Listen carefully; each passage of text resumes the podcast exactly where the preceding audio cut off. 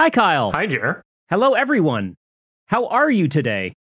It's we we've uh this is our first stream back on a normal day in a while. It's been a bit.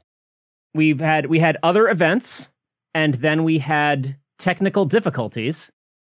But we're back. We're drawing. We're chatting. This is how to draw without dying. This is uh, where we're gonna we're gonna talk about how to how to make art in the modern world and and enjoy it and also enjoy other people's art you know when you got a busy life and a busy modern you know work and all that job stuff because it's hard. It is i'm jer very i'm a difficult. I should let you breathe. I'm jer i'm a i'm a full-time software engineer who's been drawing comics since i was seven.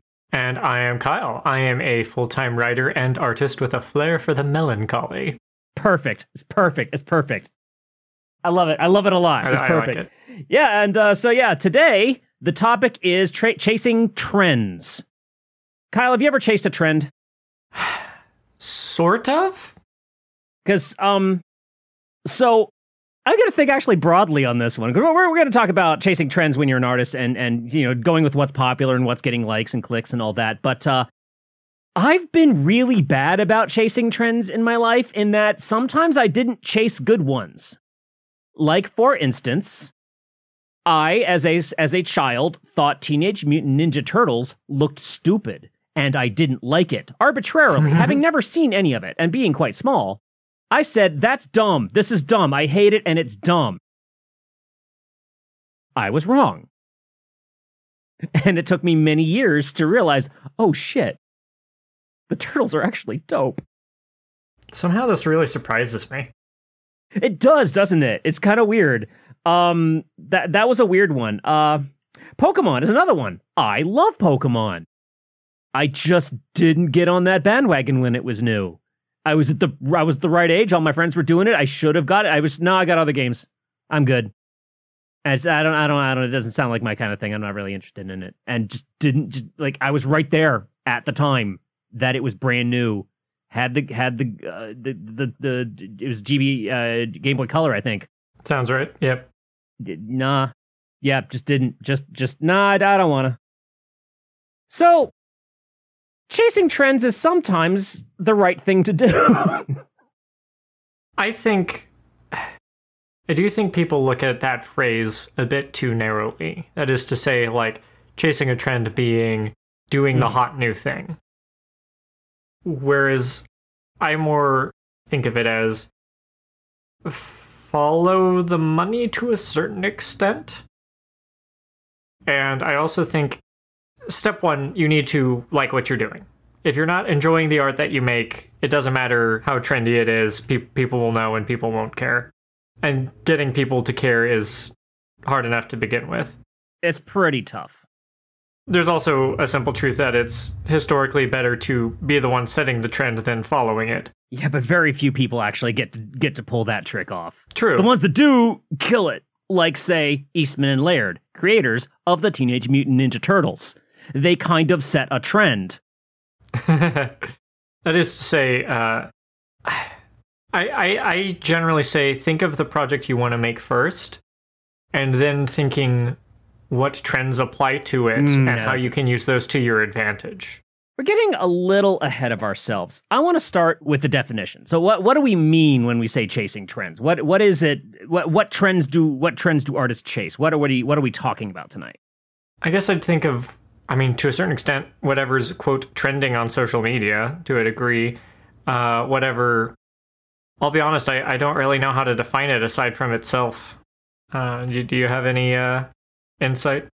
I got a little. So there's different ways that uh one can chase trends eh, chase trends. And I'm to I'm to talk about the trends that I've seen in my life and and the choices I had to uh to chase them or not. Um when I I'm a comic book artist. I I make comics, I draw them and I write them. And so you know, looking at what trends there are in comic books and web comics is is the thing that is around me uh, to consider.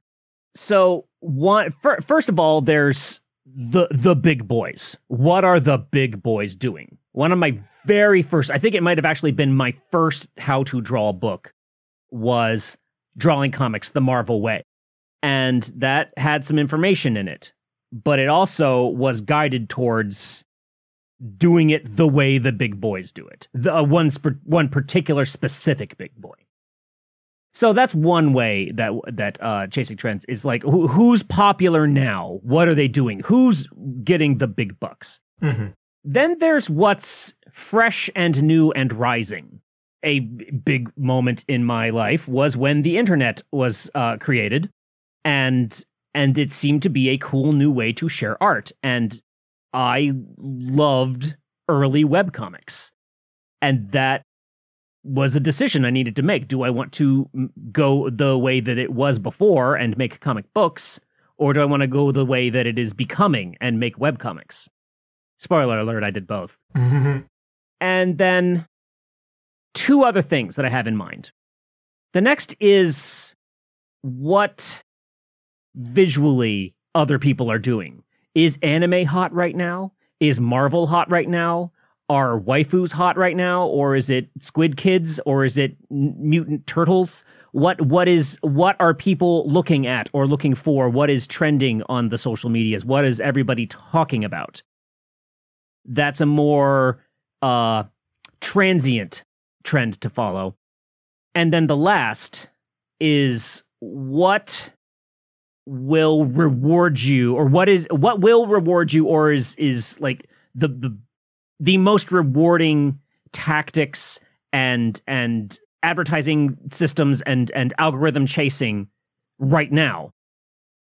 So those are my four. Does that make sense? A little bit. The thing I, I think of is a conversation we've had a lot, which is TikTok. And should we do it?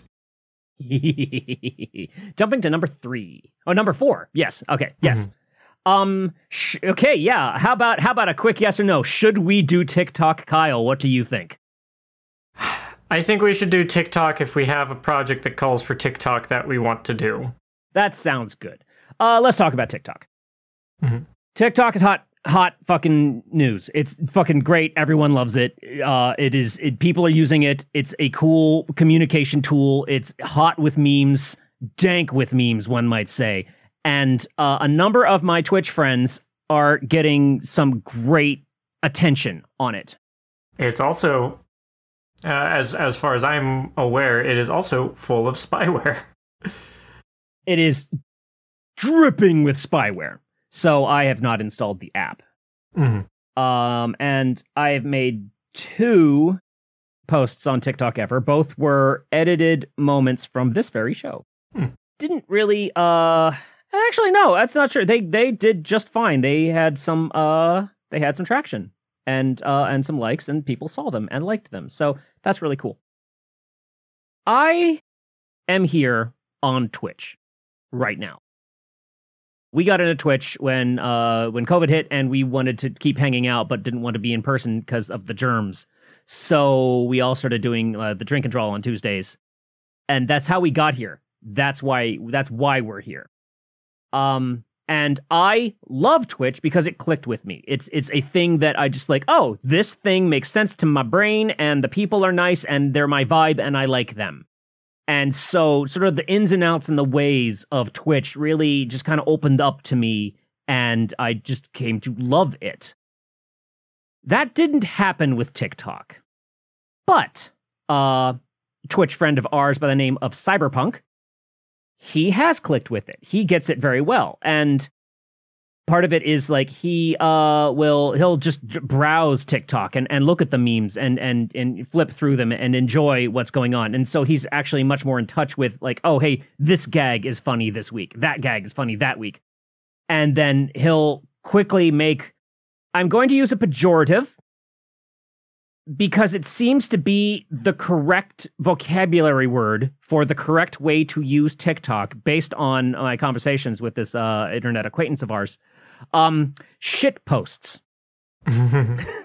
because TikTok is primarily for shit posts and shit posting and shit posters.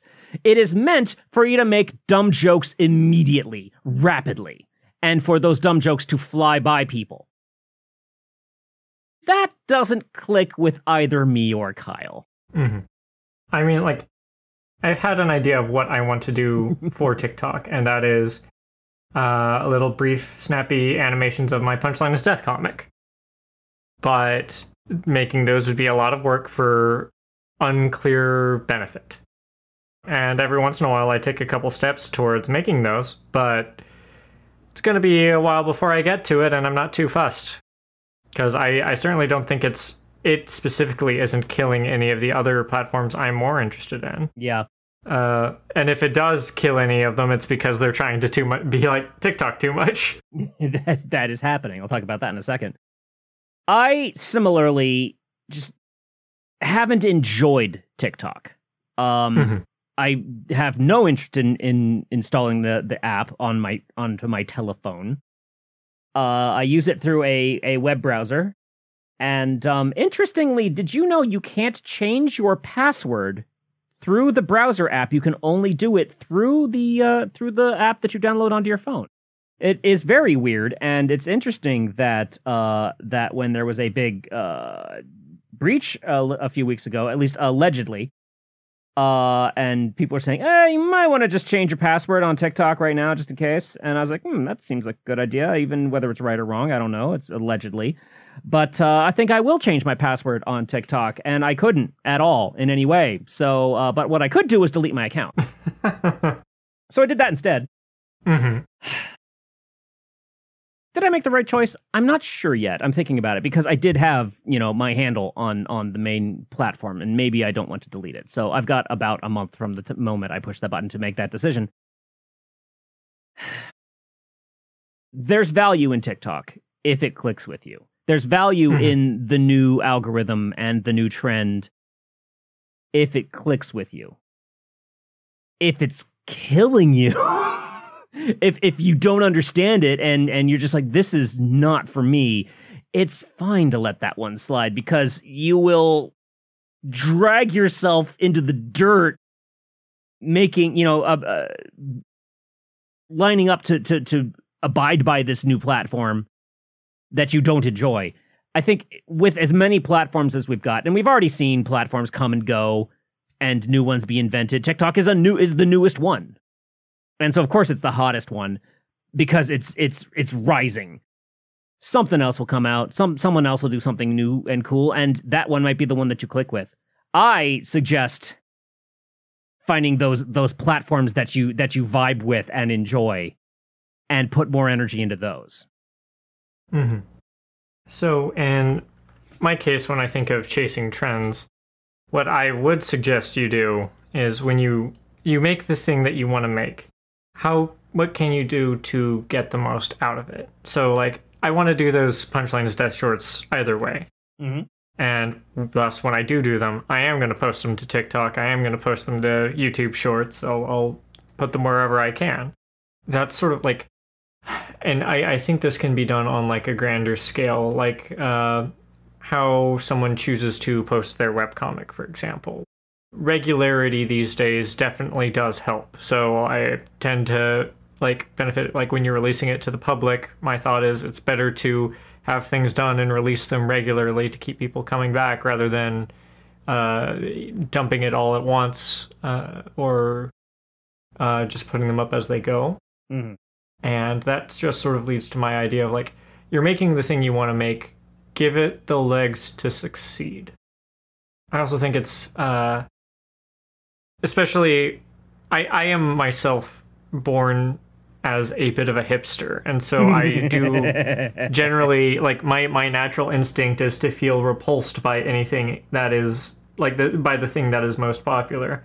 And don't get me wrong, like I I wish to stay indie. I don't need I don't particularly feel the need to chase those trends. I just need to grow I, I need to grow a little bit consistently. I don't need to grow a lot of it, just a little bit but I don't think straight up like fighting a thing just because it's currently popular is good for me either. That's why like I don't want to be outright hostile to trends, but I do want to caution against being a slave to them. I like that summary. Um there's uh, a fella I've mentioned uh, several times because he's one of my favorite uh, d- junk food medias. Uh, a fella by the name of Woolie Madden, uh, formerly of the Super Best Friends. Currently, his his channel is called Woolie Versus. he recently started a project and it's been doing really well for him. Uh, and he, he entitled the project Woolie versus the Algorithm. And so he has been making YouTube content for over a decade. Uh, also creates a podcast, crea- uh, streams video games, and uh, and react shows and that that such. He's been doing this for a very long time and is very in touch with you know what's what is trending and what the algorithm is going to reward you for. And realize that right now, at this moment in history, on uh, September 15th, 2022, it's uh, YouTube is very eager to do the same thing TikTok does and do it its own way. And so it is heavily rewarding anyone that uses their what is it? It's the the the clips or the shorts. Yeah, YouTube Shorts. Yeah. Uh, it's heavily rewarding anyone that uses those features. And so Woolie, whose job it is to make make media that is discoverable and has a very very large library of media to discover, was finding that like people aren't really seeing his stuff very much on YouTube. So uh, and this is something you taught me. I haven't started putting my stuff on YouTube. It's it's on my to do list. You don't want to mix uh, one thing that YouTube hates is when you have more than one type of media on a channel. Mm-hmm. So he created a second channel or an additional channel called Woolie versus the Algorithm. And that is specifically his short media. He is uh I would I would describe his overall reaction to how well it's doing as flabbergasted. He's like it's it is it was it's doing astronomically well um his his co-host uh, uh, uh Pat Boivin Boivin Boivin um said he got a recommendation for one of Woolie's uh videos for the first time ever. And they've been working together for almost 15 years. So there's some value there. Uh, what his primary channel is is basically half hour episodes of let's plays and other you know created content. Mm-hmm. and so what he's putting onto that other one is lots of short stuff because that's what youtube wants right now. And that is a very measured and calculated chasing of a trend that what what I feel like he did right is number one, he had that he had clips and shorts that come from his his streams, uh, you know, less than a minute, up to a minute shorts that um that he had a, a, a, large collection of already. So he didn't have to really create something new. All he had to do was put it in a new place. And that so so he wasn't generating new work. He was using media that he already that already existed. Second of all it was something that he enjoys doing. He likes the quick jokes and short bits and and little little less than a minute uh funny moments. So he wasn't killing himself to go and and and and create this this algorithm based channel mm-hmm.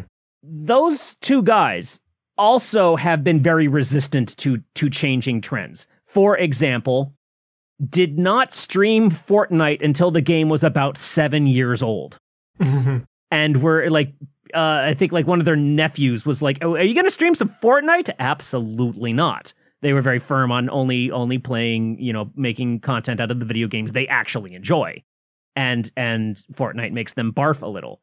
Uh, but when they did when I think they did one or two streams of Fortnite and uh and they, it was when they they decided they were actually interested in it and the reason why was because it, they wanted to know what a video game with that high of a production budget even feels like. Mm-hmm. Apparently it feels great. So they're very successful. Uh let's say this is their full-time job and uh and I think like they like, I look to them on like how to how to pick and choose the trends you follow, which is why I tell this story about them. In my case, well, like I do um, similarly, I guess. I think it's important to look at content creators you like and and people who make what you like. Mm-hmm. Particularly ones that do have a big following and see what they're doing that you're not. Unfortunately, it's TikTok. God damn it. nah, nah, nah, nah, nah, nah, nah, nah. That's a joke. Don't worry. I mean, it it not always. That's not always the thing. Um, I I remember like when I was first trying to get into YouTube, and actually, like, I'm kind of stunted on on doing YouTube.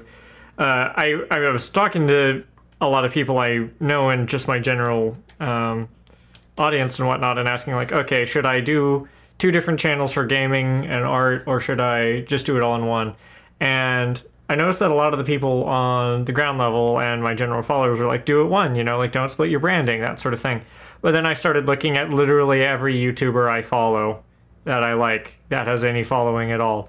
And it's all diversified. All of them have at least one other Yeah. channel. Uh, and then you did the research on the algorithm. yeah. Uh, yeah, Doik Swift has three. I think it's, uh, it's for for finished art, uh, stuff from their streams, and games.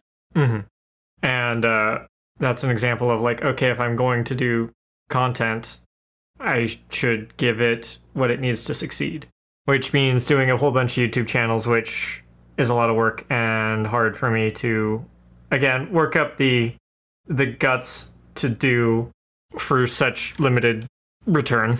Yeah. I am thinking of like I'm not thinking about TikTok, but I am legitimately thinking about YouTube Shorts because we also have a large collection of of funny little moments and and, and clips and stuff that could, Mhm. could fit into a clips channel just just fine. I don't have a lot of bandwidth for additional projects, which is a shame because I would love to do all this let's talk about let's talk about what art is popular right now. Uh, Kyle, have you ever had to? Have you ever looked at like what other people were doing or what was what was hot at the moment, and and wished you were like that? Sort of. Now, like, at risk of starting a huge conversation on isekais again, isekais are very popular. They make lots of money, but I've never really like that. That's an example of like I would have to create a new project to fit within the, those confines. But stuff like uh, I can see how much indie video games that are first-time devs like a, a decent pitch for an indie video game can make lots of money on Kickstarter, which is paying those people to make the game. And yeah, I'd say that uh, uh, video games are a bit less reliable than comics, uh, but the on like a return for investment. But like since I know I'm good at making a project, I kind of wish I had one of those to to you know maybe fund me a year. so that kind of thing. Like I, I think of I, I, think of the trends as in in the terms of genre or not genre uh, in terms of the structure of how I make something rather than what I make. I, I, I don't like being told what to make, frankly. That's why I don't actually do a lot of like video game suggestions. Like sometimes, like I, I don't mind my audience telling me what they'd like me to see, but like it, like, every time I've actually just straight up asked the question, I find myself being like, "But I don't want to play that game. I want to play this game." Yes.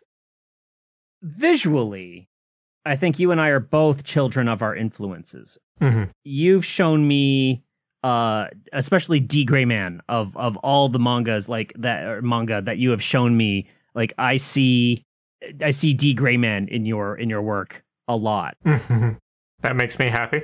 But yeah, also you're drawing barf tonight and I just want to call attention to that because it's just been there's there's just been like lady barfing like this whole night. yep, and yesterday, and that's an influence from Chainsaw Man. yeah. It's just the panel. Uh yeah, Mhm. bad stuff's happened to road. But yeah, slight aside there. My biggest visual influence uh anime is definitely on there. It it is on the list, but um one of the things that really influenced me more than that was newspaper comics because I grew up reading them with my dad, and it was just kind of like Mhm. big childhood nostalgia bonding experience. Like like newspaper comics are very important to me, even though I don't read any anymore. I don't even really like them anymore. They really got me started in this. I'm gonna go back to uh, drawing comics the Marvel way. When I got that book, something about it, I didn't, I wouldn't have, I wouldn't have been able to explain it until years later. But like, it didn't feel right.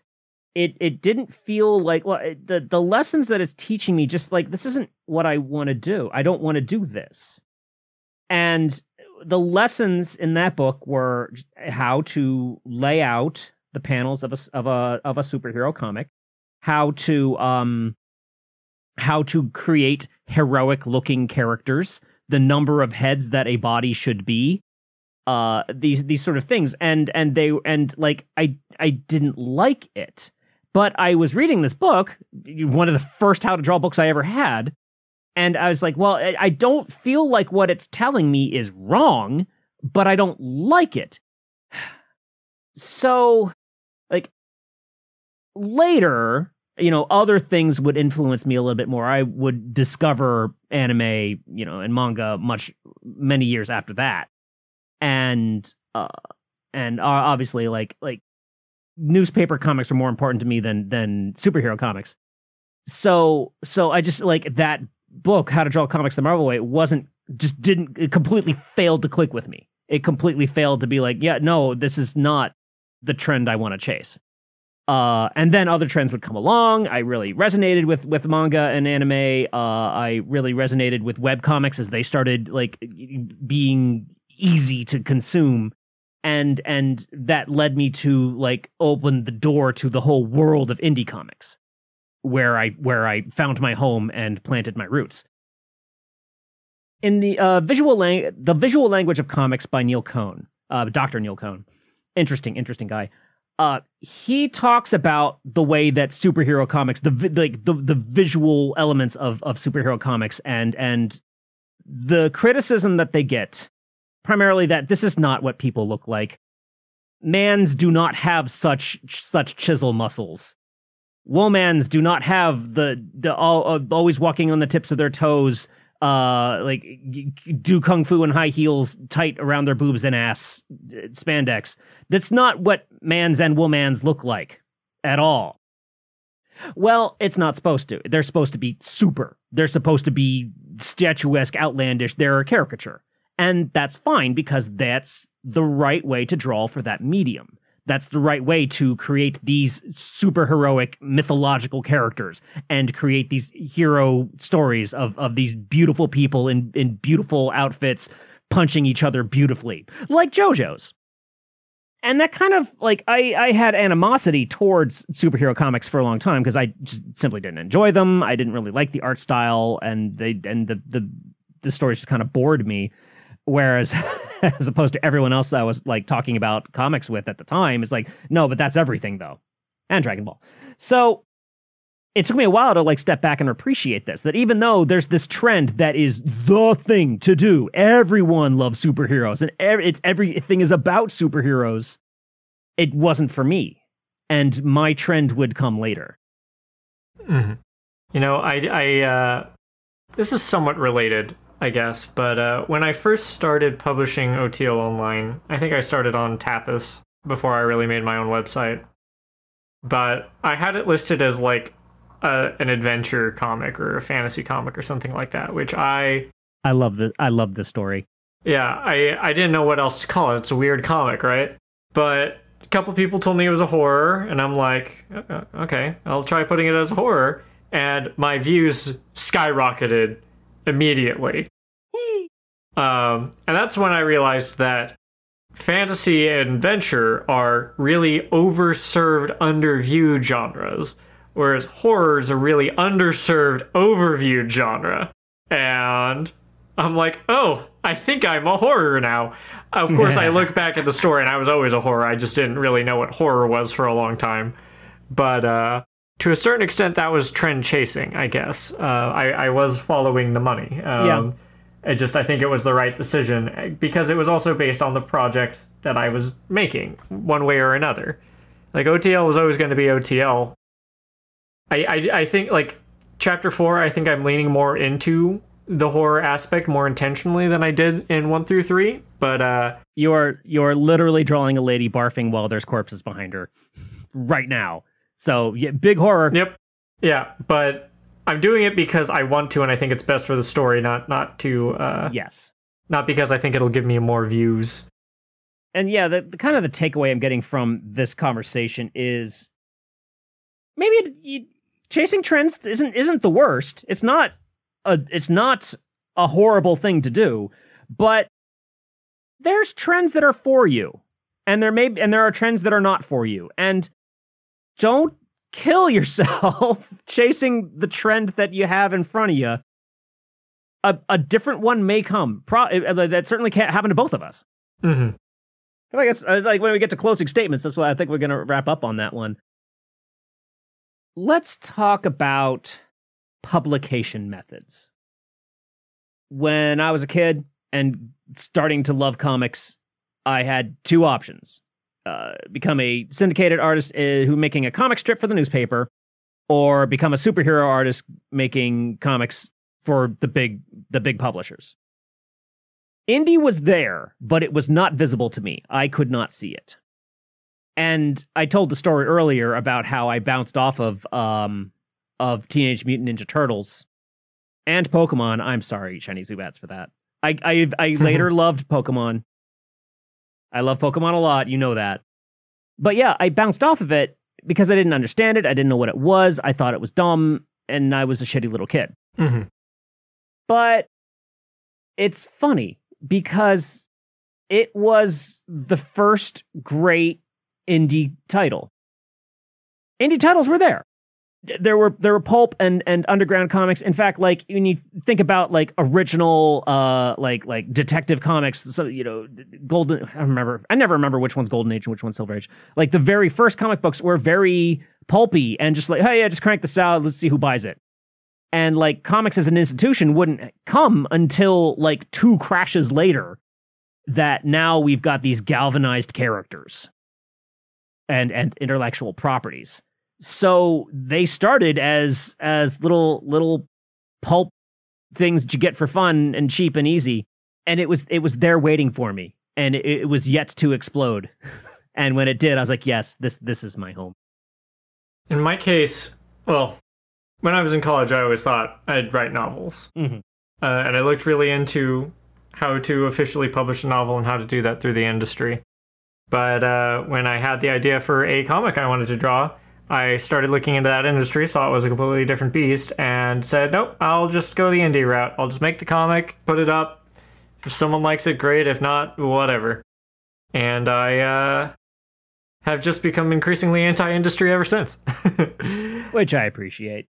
Let me throw some words out there that uh, uh, let's see. Um, you mentioned Tapas, Mhm. and nowadays it's Webtoon. Uh, there are tools and, and- platforms even through which you know you can one can publish a comic book or a, a web Mhm. comic. Those are Which, uh, oh, yeah. Go ahead. I just like to, I, I in case it was unclear, uh, Tapas and Webtoon are two different things that are just very similar. Yeah. Uh, no. Yeah. Yeah. Yeah. Yeah. But go on. No, that's I just wanted to put put those out. That's that's what I'm talking about in, in when I say uh, publication methods. Mm-hmm.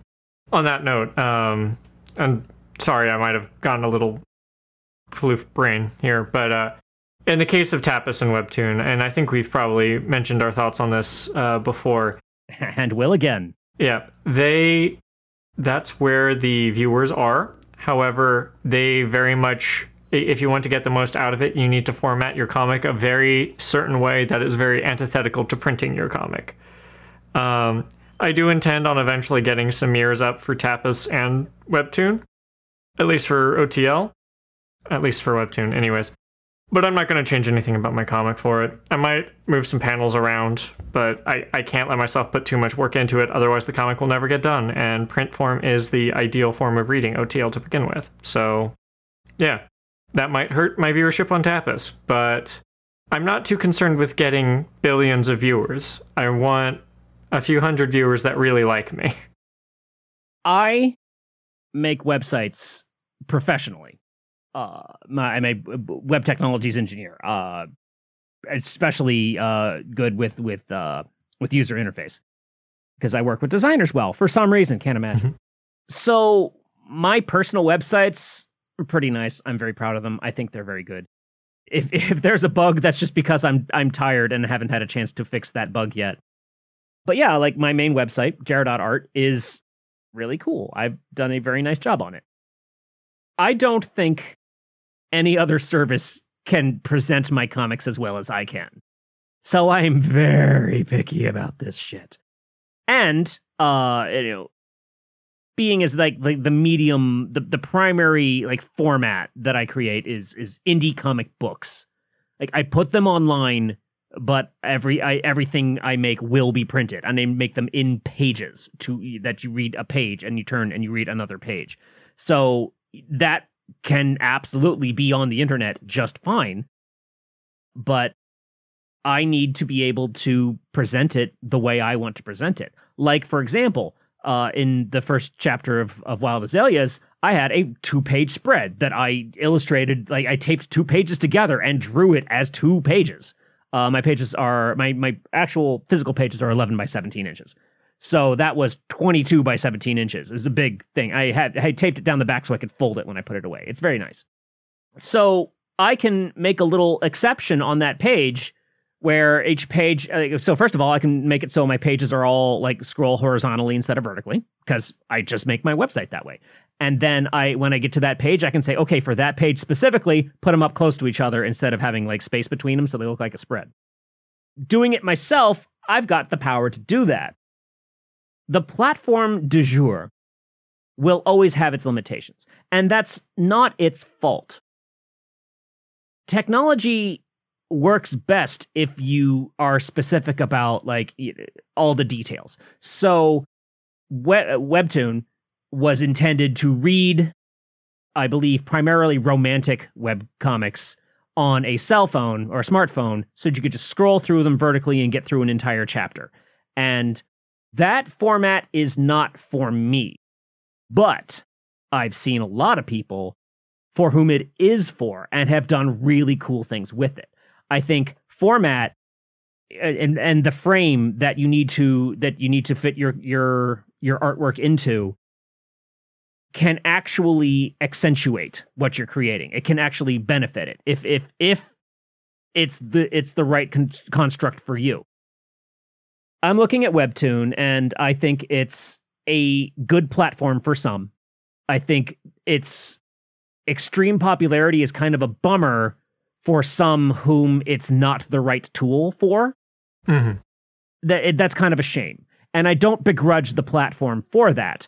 I begrudge that everybody wants to get their comics in one place, and this particular platform was really meant for one particular type of comics. And people are finding, comic creators are finding themselves having to change what they want to make in order to be on the platform that is hot right now. Mm-hmm. That's not new just a minute ago, I was talking about how when I was first thinking about, you know, oh, I've got ideas in my head, and comics are the right, uh, right tool to tell those those ideas. My options were superhero comic book, newspaper comic strip, both of which are incredibly limiting for a number of reasons, and neither was the right tool for me uh, if things never changed, I would never have had a really good place to, to make my comics. Fortunately, the world did change, and there's a lot more options. So we have a friend. Uh, I'm not gonna I'm not gonna name drop on this one. So, but uh, we had a friend who was a uh, who was putting their web comic on on Webtoon, but really wanted to make a comic book and came to hang out with our crew. Uh, several of which, many of us have printed a comic book. I have. Kyle. Kyle has. Uh, a, a, lot of our a lot of our friends in the in the Seattle indie comic crew have have printed a book or, or two in their time. And and I was like, oh yeah, come hang out with us. We'll talk about what you, what you've got and what we can do to, to like turn it into a book because we got a lot of collective experience at this. And it was just kind of a frustrating bummer because they made strips that used the vertical format really well to tell incredibly good jokes, but those jokes just could not translate to a printed medium. And and we we brainstormed for a while on how to solve some of those puzzles, but it's just like no, he they uh they made the comic for the medium and that and then they were just kind of stuck there. They actually kind of gave up on that comic and tried another one for a little while. Uh, I think they're back to it for now, but I haven't heard from that particular friend for a bit. Um, I hope they're doing well that's the kind of bummer that happens when you when you chase a trend that's not the right trend for you is you you find yourself stuck in a place that you that you're limited and and with with a with a tool that's not actually serving you but instead just just harming you newspaper comics were popular for an extraordinary long time. There are some webcomic artists uh, who who make comics as newspaper strips because they love the medium, because they love the the panel format. And it's like, no, that's the way that I want to tell my story. That's the way I want to tell jokes. And that's awesome. But the internet lets you pick that and choose that. It doesn't bind you to it. Thoughts? Uh, it's just even though it's uh, it's not quite one to one. Punchline is death, even sort of based on closer to newspaper comics than a lot of the other formats out there. But yeah, I uh, yeah the the the person you mentioned who um, formatted their comic entirely for webtoons. See that that's exactly what I find most tragic because it's someone who wanted to print their comic, uh, probably wanted to from the beginning, but designed it for something else. Uh, to a certain extent, I feel like that's the same thing as someone who has a great idea for a story, sells it to a company to get it made, but loses creative control because of that. As is happening to many animators right now, what a fucking bummer. Yeah. That's why I'm anti industry. but the good thing about the internet as it is now is there is a way to reach the audience for the thing that you make. Mm. It is not an easy problem to solve, but there is someone if there's someone out there who will like your thing, which probably there is, you can find them now somehow. It's just tricky. Yeah. There's a cautionary tale that this kind of reminds me of. Um I've had friends that delved into adult oriented commissions. That made money. It also locked them to being adult oriented content uh, creators. And that's why you use a pen name. That is why you use a pen name. Now, that's an extreme example. And and yes, a pen name or some other, you know, constructs like that would would would mitigate that. But it's it's a it's probably like yeah it is an extreme example of what it of what we're talking about where you get you you buy in to this format this art style this uh this trend and maybe it's it's the one that that suits you that you can maintain that you can keep up with maybe it's the one that's uh I I don't like it but I can I can bite the bullet and do it. And then you realize you're trapped there, you're stuck there, or uh, and this is kind of the really rough part about about the modern internet is uh, you uh, you become really good at uh, you kill yourself to follow one particular trend, and then the algorithm owners say, okay, we're not rewarding that anymore because we need to do this for our monetary purposes, and then suddenly the thing that you create is no longer like r- automatically rewarded. Mm-hmm a example of this is animators on YouTube, where the the original algorithm uh, would pay you when you monetize your videos. It would pay you per view, and so uh, this was great for animators because everyone that watched that they put a lot of work into a into a little cartoon sh- uh, episode or whatever. People would watch it. They that's a that's a watch. You got money for that. This was also heavily exploited by uh, click clickbait uh, creators who would put a pretty lady on the thumbnail and then just do whatever bullshit. People are like, well, this isn't actually anything, and then leave. But because somebody viewed it, they got the click, they got the money. So YouTube made a change and said, okay, instead of number of views, we're gonna start paying for minutes watched. This is actually why uh, let's let's plays became incredibly rewarding because you could create content of I'm gonna put it on a video game and, and let people hang out and watch it. Uh, created a lot of minutes very effectively and efficiently. And if you were a somewhat entertaining person, then you would get found and get watched and get monetized. But if you were an animator, you can't produce that many minutes. Mm-hmm. And the amount of money you make dropped because you the the effort required to create one minute of payable uh of monetized monetized like like YouTube film is way more work for an animator. Mm-hmm. To be honest, this is kind of why uh, we were. You might have noticed we had a little bit of a different intro than the past. Uh, we were having a bit of a discussion on how, like, uh, previously you wanted me to, you know, bring up that I made comics and Mm-hmm. podcasts, but I find the idea of limiting myself to a particular medium, even two mediums, terrifying. Yes. Um, because I I want to make something of everything. That is uh, that that's um, well not 100% correct. That it's it's best to simply assume that is my uh, my goal. and and I uh, I pushed you on this. I suggested, well, what about you know eh, the one that you uh you know the one that you're working on right now or whatever that you're promoting right now, so you can shift it up. And uh and I think like what you came up with is actually the correct choice, which is that like no, you as a content creator are uh are a um a salesman of sad things, Yep. No matter what I make, it will be sad. a merchant of melancholy. Mm-hmm. I can't think of any more. Damn it.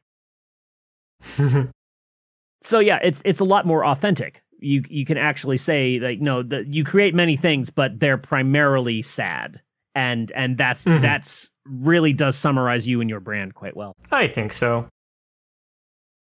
Did we talk about all four of the types that I mentioned? We talked about which which production uh, platform you're on. We talked about which art style. Uh, we talked about the algorithm. What was the fourth? I have forgotten. What's new and hot right now? What is new and hot right now? So, I, a purveyor of pain, says Squirrel Horde. That's good. So I make art because I got ideas in my brain and I need to do something with them. That's why I make art. I'm very unlikely to care about what type of art is be is popular right now, what what the hot trend is because I know what I want to make and I think you do as well Mhm. what this puts me in mind of is a lot of my Twitch friends who are just artists for artist's sake, and they will draw uh, a lot of commissions, a lot of fan art, a lot of what's a lot of what's hot. I remember for the past couple of years, it's been uh, like like Genshin Impact waifus are very high on the popularity list and and and continue to be. I think like a lot of uh, the the young folks that I hung that I hang around and watch are uh, that's a bad sounding sentence.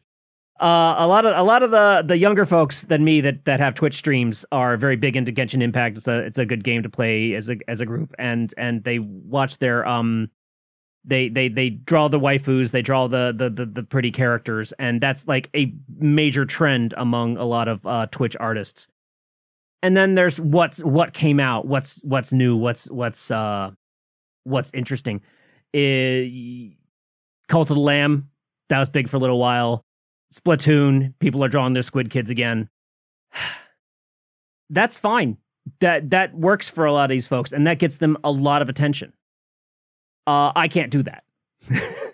I've got I've got sketchbooks to fill. I've got comic pages to make. I've got uh, a gift art that I want to work on, and so I'm actually very specific in the type of art I create. And I'm certainly not the only one. Uh, we have a, a a fellow that's that's rated us a couple of times that is entirely uh, an ink on paper surrealist artist and does really cool horrifying stuff.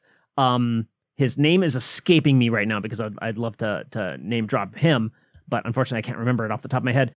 Yeah, chasing trends will serve you if it's the kind of art you like to make. If you want to just if you just want to draw pretty pictures and you want to draw what people are looking at right now, absolutely go for it. But if you don't want to do that, then you can be me uh, hang out with these people that are are trend chasers and are making really really pretty pictures of really really popular things, and they be like, "So what do you do? Oh, I'm making a comic book. What really? That sounds like a lot of work. yeah, it is. Oh, uh, what what do you use? Oh, just pen on paper. For real? I'm only a digital Mhm. artist, and it's like these things that are very commonplace to be are like really impressive to other people, and so where I really find my uh you know my rather rather than having to chase trends to get popularity, just making friends and and saying, "Oh, what do you do? Oh, well this is what I do." And and and network on that level, person to person is a lot more rewarding. And I don't have to chase a single trend to do so. Mhm. It's really nice actually. Mhm. To that end, um, I definitely think my audience is more similarly about making friends first, make get engaging with people, and to a certain extent being a personality, Mm-hmm. and then selling what I do from there. Like honestly, that's sort of how I am with art too. Like I, I, I gravitate towards musicians I've met, and and just generally artists that I can actually like have a conversation with when I'm I do also love that. Shiny Zubat says, "Friend." friend. And see, I also get just some really cool friends from that too. Oh, we need some. We need some. We need to organize some community video games. That sounds fun. We should. hmm I we've got one. We've got one. yeah, we do. up. We do. When is that? Uh, I think the twenty third. I think next Friday. Cool. Cool. Cool. Cool. Cool. Cool. Cool. Cool. Cool. Cool. Cool. Cool. That's awesome. That's awesome. I'm excited about that. We're gonna play. We're gonna play. Um, uh, don't starve. don't starve. Don't yeah. starve together. I'll try and get some promotional stuff up for it. Hopefully. So I'm feeling pretty. I feel like when we broached this topic, I was a little worried that we would be entirely anti trend chasing. But I feel like we've come to a really, really comfortable place, which is that you don't need to chase every trend. You can chase some trends and the better ones to chase are typically the ones that click with you, that work with you, Mhm. that feel right for you.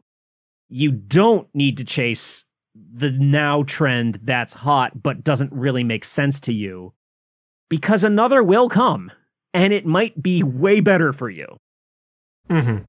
Make the art you want to make. You probably won't die.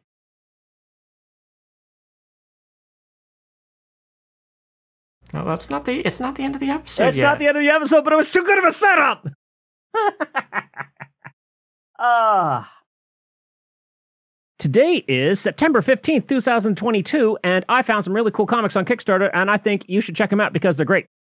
And the first one I found is called Fallen World by Elijah Leaden, uh, a self taught artist, which is very close to my own heart. I love it when people just learn to draw, just do thing, just go. Let's see. After a deadly fire that destroyed her village as a child, Araya was left as a lone survivor. Many years later, she decides to visit the graveyard of her old home. She finds a mysterious box left behind at her parents' gravestone. Araya and her husband Clint set out to find uh, what the box contained. Meanwhile, the queen, the, the queen of the land, Ursula, begins to hunt the pair down as they are beginning to ask questions that they shouldn't be asking. Very straightforward fantasy adventure very cool. Like I love the art is very just simple shapes, flat colors, really cool emotion with with really just basic. Didn't take a lot. Doesn't take a lot of art to or a lot of a lot of detail. Just get what these characters are doing, what the what the characters are feeling, uh, and then you have a moment where you just see her hair, and it just like every strand is drawn. So very very cool art very cool for a for a self-taught artist. I love seeing that happen. Brand new Kickstarter, only a few bucks contributed so far. Uh, only looking for about eighteen hundred translated from Canadian into American. So yeah, just a couple of backers so far. So just needs that that that first push to to get some eyes on it, so people see, hey, hey, this is a cool one. Next up, I have I, I love this title. Green Knight Street Fight in the Alpha Zone by Hobbes Holluck. Kyle, you ever played a fighting game? A little bit. I'm bad at it. I love I love that this comic has the words street, fight, and alpha in it. I suspect there may have been some influences. okay. Oh, I love the cartoony. This is like this is like a not Saturday morning cartoon show, but just like what the what is it? I'm not thinking Cartoon Network. I'm trying to think of what particular type of cartoon this reminds me of. I think I think it's a particular era of Disney that this is this is putting me in mind of. Um Okay, so what is this about? What happens when the Green Knight of Arthurian legend comes crashing into an arcade in the year 1992?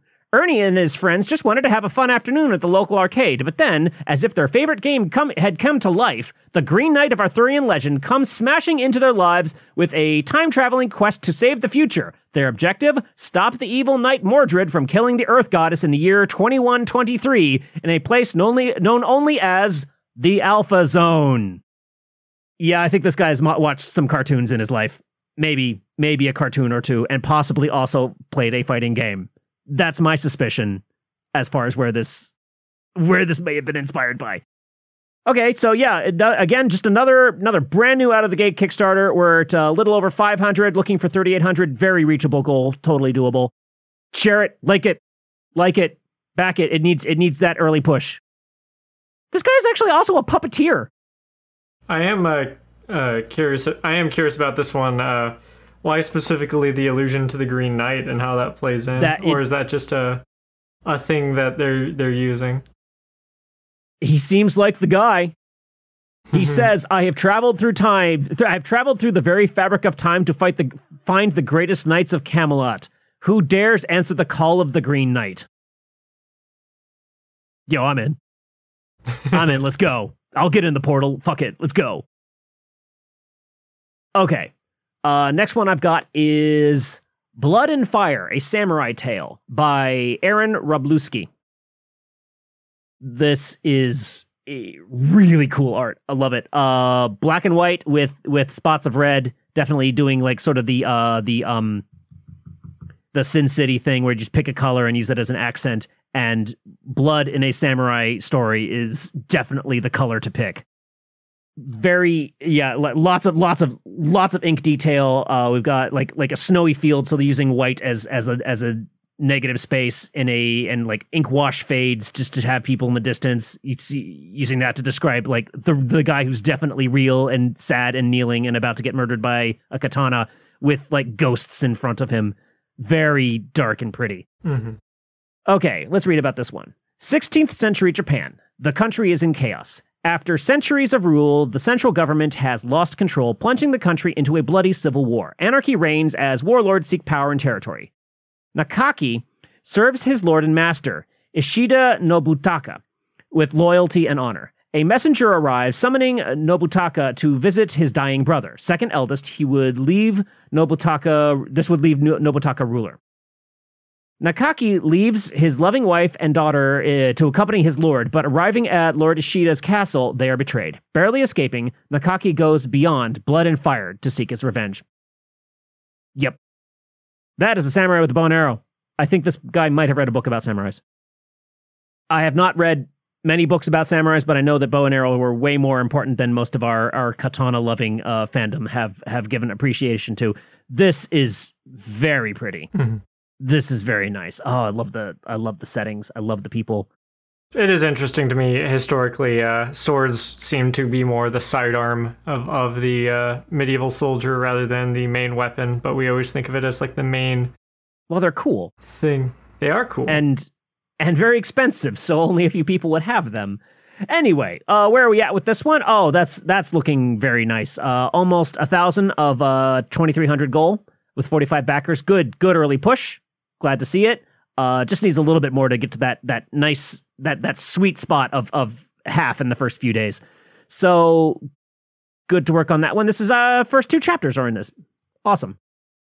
And then the last one I've got is The Cayve, C A Y V E, a mythological detective story by Tarokh Tarhandeh again, really cool art. This is hmm almost a pop style, like lots of big solid color, but tons of detail on the faces, tons of detail, like using really bold shapes to make really really dynamic moments. Uh, picture right here of a guy waking up from a dream that clearly involves like somebody like dying in a big red pit and this this pit is like mold, molding out of a tree that someone else is standing on top of. It's surreal and crazy. And then and then the very next page it goes right back to reality where the guy's waking up and washing his face. What on earth could this one be about? Inspired by Persian and Zoroastrian myths and legends, The Cayve is a mythological detective story set in the modern world where the gods, ancient heroes, and villains are all involved in our detective's last case. Our protagonist, Zal, has failed to catch the serial killer of his last case for 10 years. Where his wife was also killed by the same killer, he's been seeking, seeing dreams and nightmares for years without knowing the meaning, until the day he decides to trust his visions, follow them, and find out he's been looking for the wrong evidence all these years. His chase for the killer ends up in a mysterious cave, an alive being which senses the people who enter and notices their worthlessness. Hey, Kyle, do you like dark things? I do have a penchant for it. That's a super cool premise. And the art is like the, the the motion and the action in this is is spot on, and with like still really actually impressively realistically drawn people. Oh, I love it! I love it! I love it! I love it!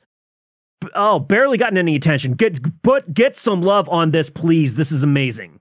This is an incredible one. Only only a couple of bucks towards a two thousand dollar goal. Two thousand again, like all of these are super achievable goals. These are all within the the realm of possibility. There's no reason all four of these can't make it. Get some, it, it, back them, link them, share them, please. Let let people know that these things are happening.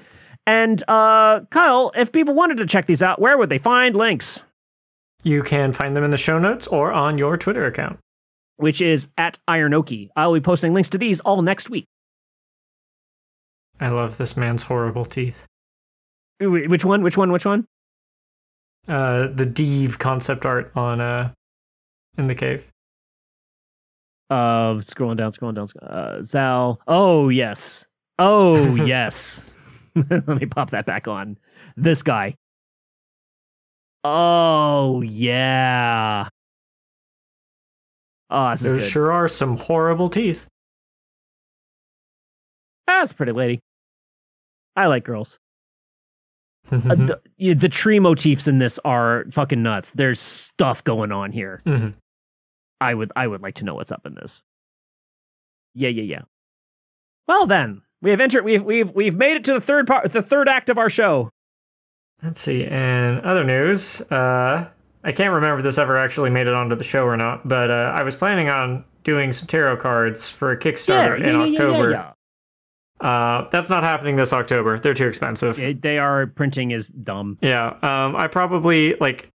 I'm confident I could raise the amount of money it would take. It's just if I have to raise that amount of money in this particular phase of my career, I'd prefer it to be like one of my main projects. Um, that said, I still need to do a Kickstarter in October, uh, so I'm going to try out doing a fundraiser for something anachronistic related. I mentioned it earlier, but Anachronistic is my fiction podcast, really popular. Um, did not make money. uh, people definitely want a season two, but just it making money directly from ad revenue did was not a thing. But I have since uh, created a budget for what I'd need to make season two.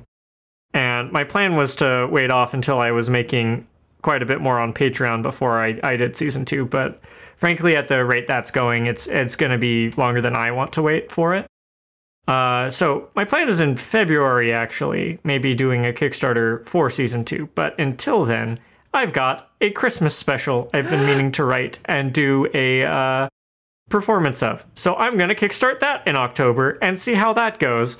Uh, and if it goes super well, what makes over the goal? I mean, like in addition to like some to me because I need money to live, but uh, I'm pretty much just setting up a pot for anachronistic season two, and uh, yeah, that, that'll narrow down how much I need for season two, and uh, hopefully I'll just have a Kickstarter in February that'll finish it off. That's the plan, anyways.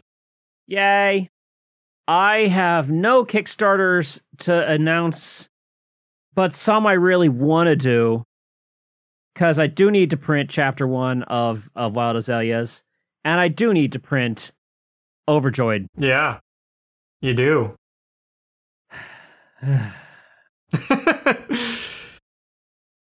cover. It's just the cover. I just need to make a cover. That's it. Mm. If I if I can do that, then I can print Overjoyed. You should do that. I know. Yep. Uh, Schoolhort says, of note, while it did not make money off of ad revenue, Anachronistic did get you at least one donor on Patreon. So technically, it did make some money. Yeah, I, uh, I, I actually fell into my own trap. I try and ward people away from where I, I am saying that it made nothing when it did, in fact. It, it got me at least two Patreon patrons, I think. Uh, and it did make a little bit of money on ad revenue. It made like 20 bucks. But uh, I'm going to be real with some numbers here. Uh, I will need like $6,000 set aside for season two, even including all of my patrons who, who helped uh, fund the first season of, of Anachronistic uh, and the ad revenue. I still probably made about $1,000 tops. And it just it was a whole it was a whole lot of work. It was a whole lot of work to make season 1. I'm super proud of it. But it would be fiscally irresponsible of me to make it without some guarantee, make season two without some more guaranteed income. Not not only for my own sake, but for Fab- Fables being a big one because Fable put about as much work into it as I did, and uh, I did help Fable out with some of their projects, but um, I need more. Uh, Scroller says, "Truly, I am surprised it would only cost 6k. It's it, I, I would describe that as the minimum I need to make the thing it, it, like it's I, I I would say it's worth more than 6k, but in order for me to make it, I would need that. So yeah, that's that's kind of the uh, the plan there. Now, my biggest Kickstarter um, was like a little less than 4k, so it's pretty uh, scary to think of raising that much money. Which is kind of why I want to do a test case with this special, which uh, I mean, like I don't not going to confirm this for surezies yet, but I'm it's probably going to be about uh, 2500, uh, which is I don't know, probably around like it, it's quite a bit smaller than my past couple Kickstarters. Uh, I, I think it's a very doable goal. It is less content than the whole second season would be, but it's also like there's a bit more physical costs with the special because I am planning on taking it on a like little mini performance tour, and I'm also so essentially I'm raising up en- enough money for uh, the uh, the gas money essentially, um, possibly some venue reservations that that sort of thing. But it's also like a test case to see if uh, this is something that works on Kickstarter. I, I did look; it, it, does look like podcast and radio is a is a thriving um, thriving thing on Kickstarter. Uh, I'll, I, will admit I'm very nervous, and if it doesn't go through, uh, I'll be in day job hunting mode again. But I'm pretty optimistic I can at least make that goal. I think you can do it. I mean, that's a that's an amount that like our immediate community can mm-hmm. can reach for I'm. I'm much more worried about the season two goal mm.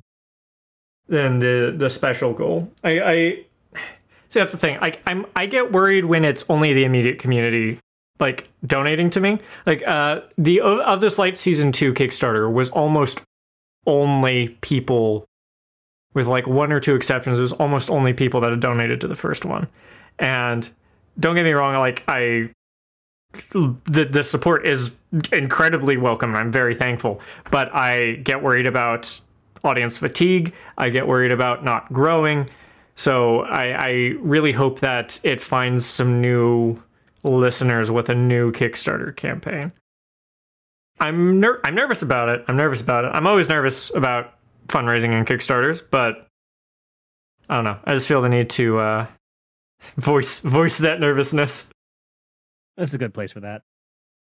I'm gonna do the sign off. Are you ready? Yep. All right, folks. Uh, trends will come and go. Some of them might be the right trend for you. Some of them just let them pass because another one will will will be will be better for you. One stick to the trends that really serve you. Don't kill yourself trying to chase one that that doesn't work for you. And if you got a good idea to draw, you should draw it.